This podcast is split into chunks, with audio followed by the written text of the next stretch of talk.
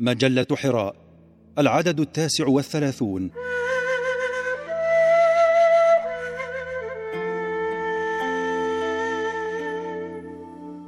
قضايا فكرية الدكتور عبد الإله بن مصباح. ونحن نؤسس لعلم حضاري.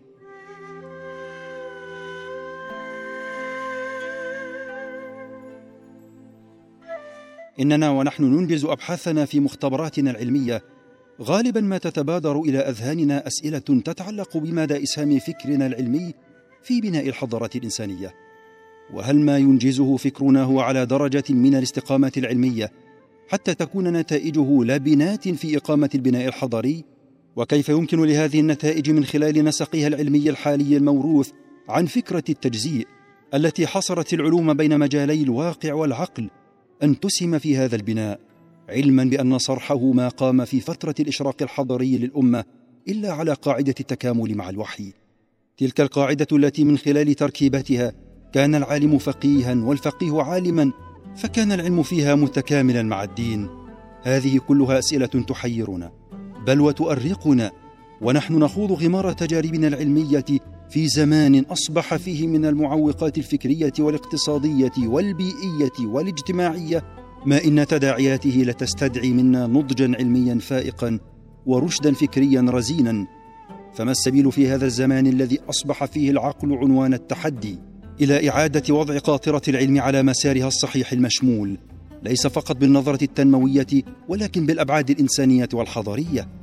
من المعلوم أن العلم الحضري هو الذي يكون فيه العالم يرمي من خلال إنجازاته إلى بناء حضارة إنسانية تخدم كل البشر بدون تمييز.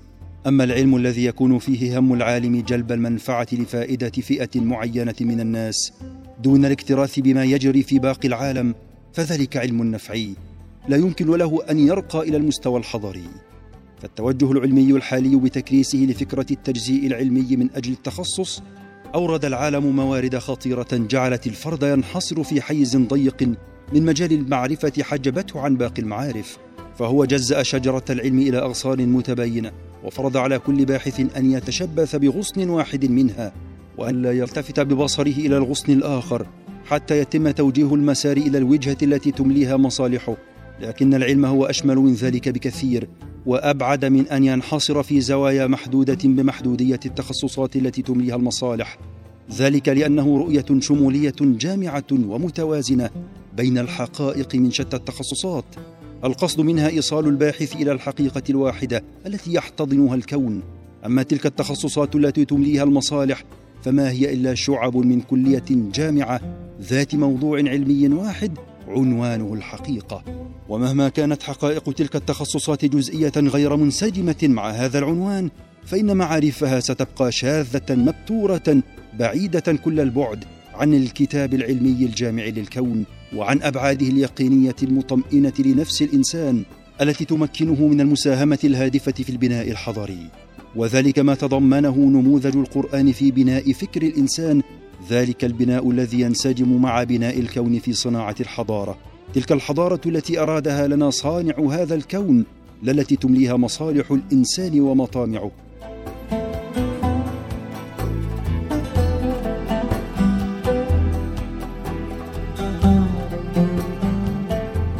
من هذا المنطلق يجب أن نقيم نتائج العلم الحالي. فإذا كان من دواعي الدهشة والانبهار أن نستعظم ما أنجزه العلم في القرن الأخير مما لم تستطع البشرية تحقيقه على مدى عدة قرون من تاريخها فإن من دواعي التبصر والاعتبار أن نقف وقفة تأمل لنزن بميزان الأمانة والمسؤولية مضامين ما قدمه العقل للإنسان ونستحضر بعين المشخص مغزى ما آل إليه واقع العلم اليوم. فالعلم ذلك المشعل الذي لا ينطفئ هو دليل الإنسان في حياته وبقاء عمله بعد مماته. فان هو احتضنته أياد أمينة عارفة به أشع بنوره وأضاء وإن هو وقع في أيدي العابثين ألقى بشراراته فأحرق والعالم النافع هو العارف بعبء الأمانة وجسامة المسؤولية. أما الخارج عن هذا الإطار فيعتبر مفرطا وظالما لنفسه وللإنسانية لأنه بعمله اللامسؤول قد يورد العالم مآسي وويلات لن يكون الخلاص منها بالشيء الهين. إنسان الغريزة والأنانية فالمصالح التي توجه مسار العلم الحديث باتت تعتبر العقل مركز قياس كل شيء ومرجعية أي تحليل أو معالجة لدرجة أن هاجس السيطرة الذي أصبح يملي توجهات هذه المصالح جعل الإنسان يشهر الحرب على كل مكونات الطبيعة فحرم من لذة الإدراك الفعلي لحقيقة الوجود ومن نعمة الاستيعاب الصحيح لفلسفة الحياة والموت. وتحددت بذلك معالم البحث العلمي برسم دائرة عزلته عن باقي المقومات الراقية للطبيعة وألزمته التقيد بمحدودية منافعها الاقتصادية والاجتماعية. فتصدر العالم إنسان الغريزة والأنانية وغيب عنه إنسان القيم الأخلاقية. هذا ما آل إليه واقع العلم اليوم لما غيب عن ساحته الفكرية حقيقة المسار الموروث عن الماضي والمرتبط ارتباطا جذريا بأبعاد الحياة الإنسانية ومستقبل شعوبها. فضرب على هذا الموروث بطوق من حديد جعله يتنكر لكل الأعراف الإنسانية بل ويخون بكبريائه وسخريته الأمانة العلمية. فنهل من علوم السابقين ونسب إلى نفسه كل الابتكارات دون أن يعترف بفضل الأولين.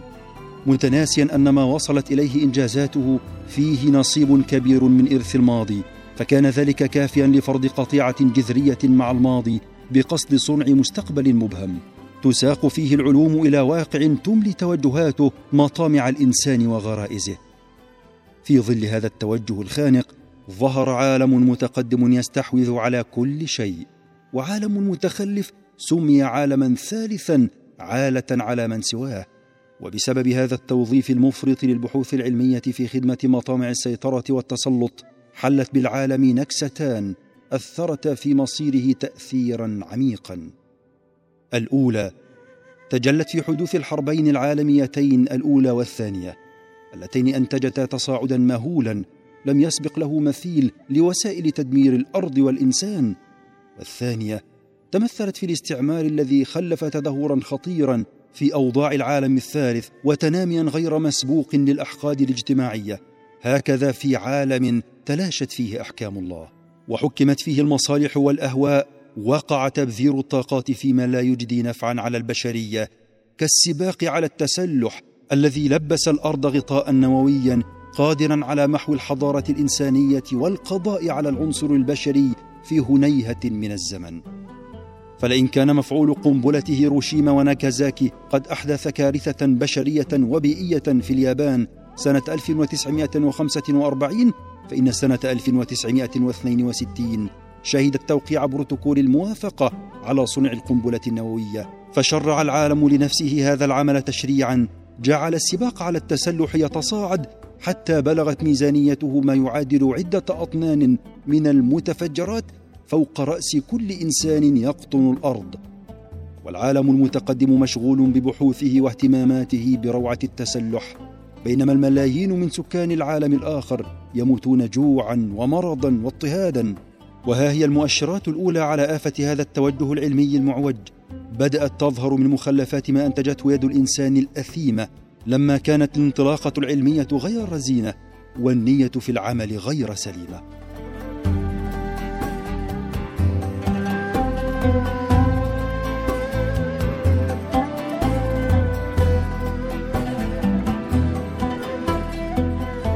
إذ بعد انهيار المعسكر الشرقي وانتهاء الحرب الباردة وجدت الدول المصنعة نفسها والعالم معها أمام تحد كبير بسبب ما تشكله هذه الترسانات الهائلة من الرؤوس النووية من خطر على الأرض والإنسانية. فالتخلص من هذه الأسلحة صار هاجسا يوميا في حياة الناس. الفعاليات الإنسانية والبيئية كلها تطالب بإزالة هذه الآفة التي تهدد حياة الناس ومستقبل البشرية. وأخيرا أدرك العالم هذا الخطر وقرر التقليل من عدد الرؤوس النووية لكن ذلك اصطدم بعائقين كبيرين. أولهما مادي حيث يتطلب تدمير رأس نووي واحد ما يزيد على المليون دولار. والثاني بيئي يكمن في كيفية التخلص من النفايات المترتبة عن هذه السموم. خاصة وان المواد المشعة التي تحتوي عليها لا تتلاشى بسهولة مع الزمن وليس هناك إمكانية للتخلص منها. الأخلاق ضرورة في العلم. هذا ما جناه العلم على البشرية لما جرد من مقوماته الأخلاقية. فلربما وصل العلماء المسلمون في عهد إشراقهم الحضاري إلى شيء من هذه الاكتشافات قبل غيرهم. لكن ما يمليه الضمير الحي وما تقتضيه ضوابط الحكمة قد يكون أوجب وأد هذه المهلكات في مهدها ضمانا لأمن الأرض وسلامة ساكنيها. فقد كان جابر بن حيان وهو أبو الكيمياء باعتراف العالم وهو العالم الفقيه يوصي بعدما اطلع على خطورة علم الكيمياء قائلا لا تعلموا الكيمياء إلا لمن تأمنون دينه وخلقه وكاننا بصدد وصية من أب في زواج ابنته ومطالب بوضعها في يد أمينة وذلك أسمى تعبير عن مدى مسؤولية العالم على تحصين العلم ضد أي عبث قد يؤذي الناس أو يفسد معايشهم وقبل ذلك كان رسول الله صلى الله عليه وسلم يوصي في الدعاء بأن نسأل الله علما نافعا.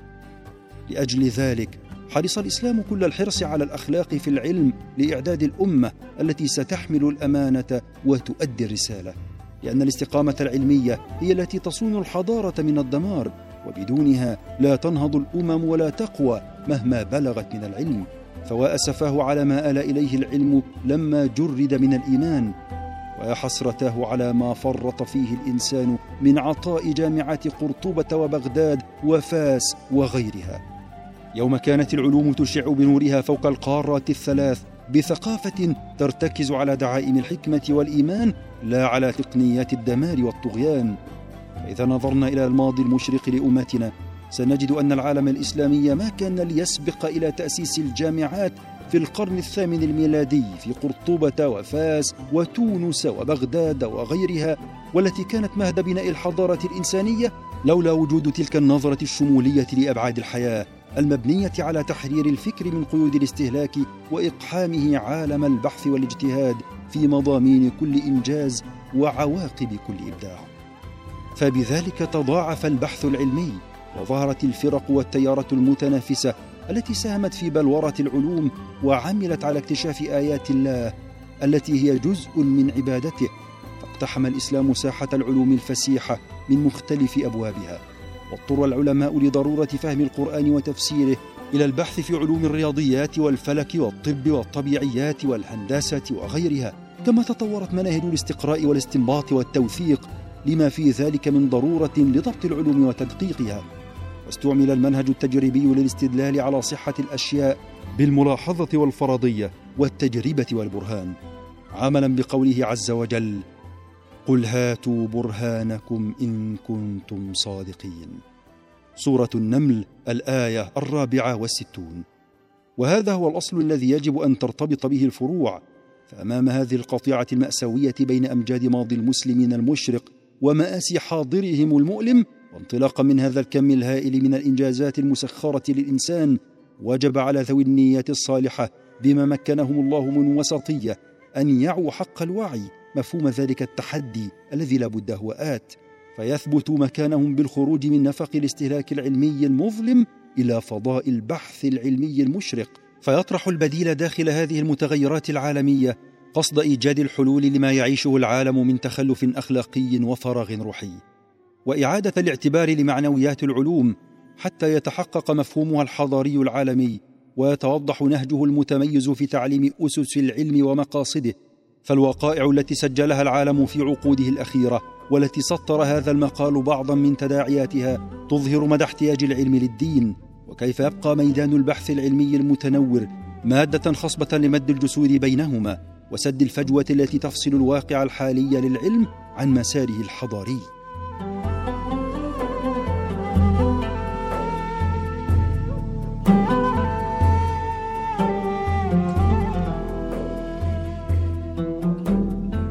الحاجة إلى بناء نهضة علمية حضاريه وهكذا نجد أن الحاجة إلى انبعاث نهضة علمية جديدة عند المسلمين أصبحت اليوم ملحة أكثر من أي وقت مضى. نظرا لما يسجل من انحرافات خطيره عن المسار العلمي الصحيح وعن أبعاده الحضاريه إذ لا يمكن لفكر علمي أن يكون حضاريا ما لم يقم على أسس الاستقامة العلمية ولا يمكن لعلم بشري أن يستقيم ما لم ينبني على قاعدة تتكامل فيها عناصر الواقع والعقل مع الوحي وفق الدوائر المعرفية الثلاث. اولا دائرة المحسوسات التي تشمل الواقع الذي هو عالم الشهادة ومفتاحه الحواس. ثانيا دائرة المعقولات التي تشمل المغيب عن الحواس الذي لا يدرك إلا بقوة الفكر وهو عالم الغيب النسبي ومفتاحه العقل. ثالثا دائرة الإخباريات التي تشمل المغيب عن الحواس وعن العقل الذي أخبر به الوحي وهو عالم الغيب المطلق ومفتاحه النقل. بقدر ما تتنامى هذه الدوائر المعرفية الثلاث في وجدان الإنسان بقدر ما يترقى في درجات الكمال العلمي. وبقدر ما تتعاظم مجالاتها في إدراكه بقدر ما ينال من العلم النوراني حتى إذا تداخلت نطقها وتمازجت معالمها شكلت بينها فضاء متجانسا للعلم تتكامل فيه عوامل الواقع والعقل والوحي.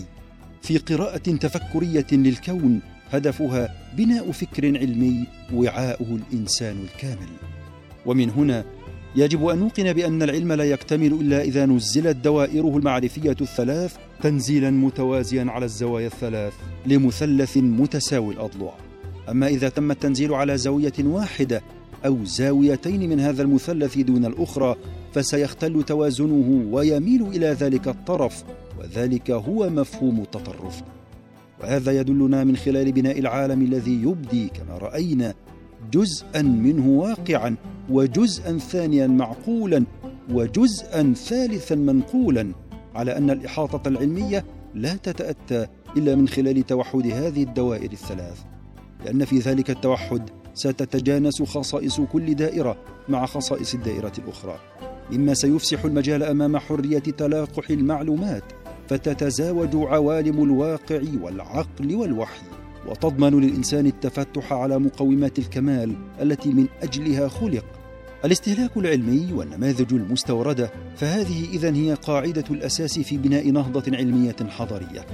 وقد تتحقق هذه النظرة إذا التزم كل باحث مسلم بعدم الركون إلى مجانية الاستهلاك العلمي لمنجزات الغير والرقي بأعماله إلى حقيقة البحث المنبثقه من استعمال العقل في فهم الواقع وإدراك الحق فيه وتحصيله على حقيقته.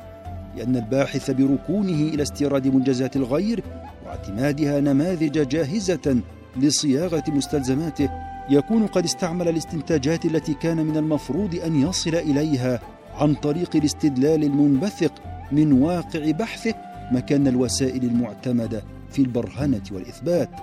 فيكون بذلك انما عمل على تجميع الأجزاء وتركيبها دون الإحاطة بأسرار صنعها ودقائق نظمها.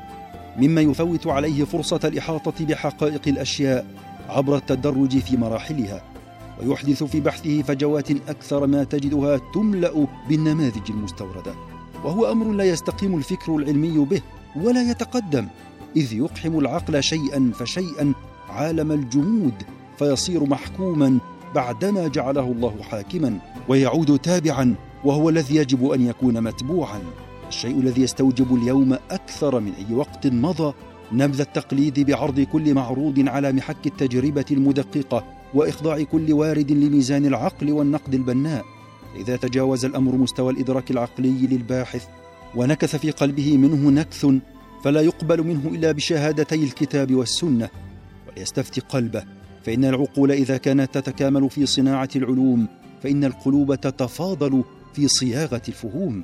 وما عصم الله عقلا من التقصير والزلل ولكن بالتقوى يحصن سبحانه القلوب من العلل فلا تقبل من ضرر بعلم ولا خلل.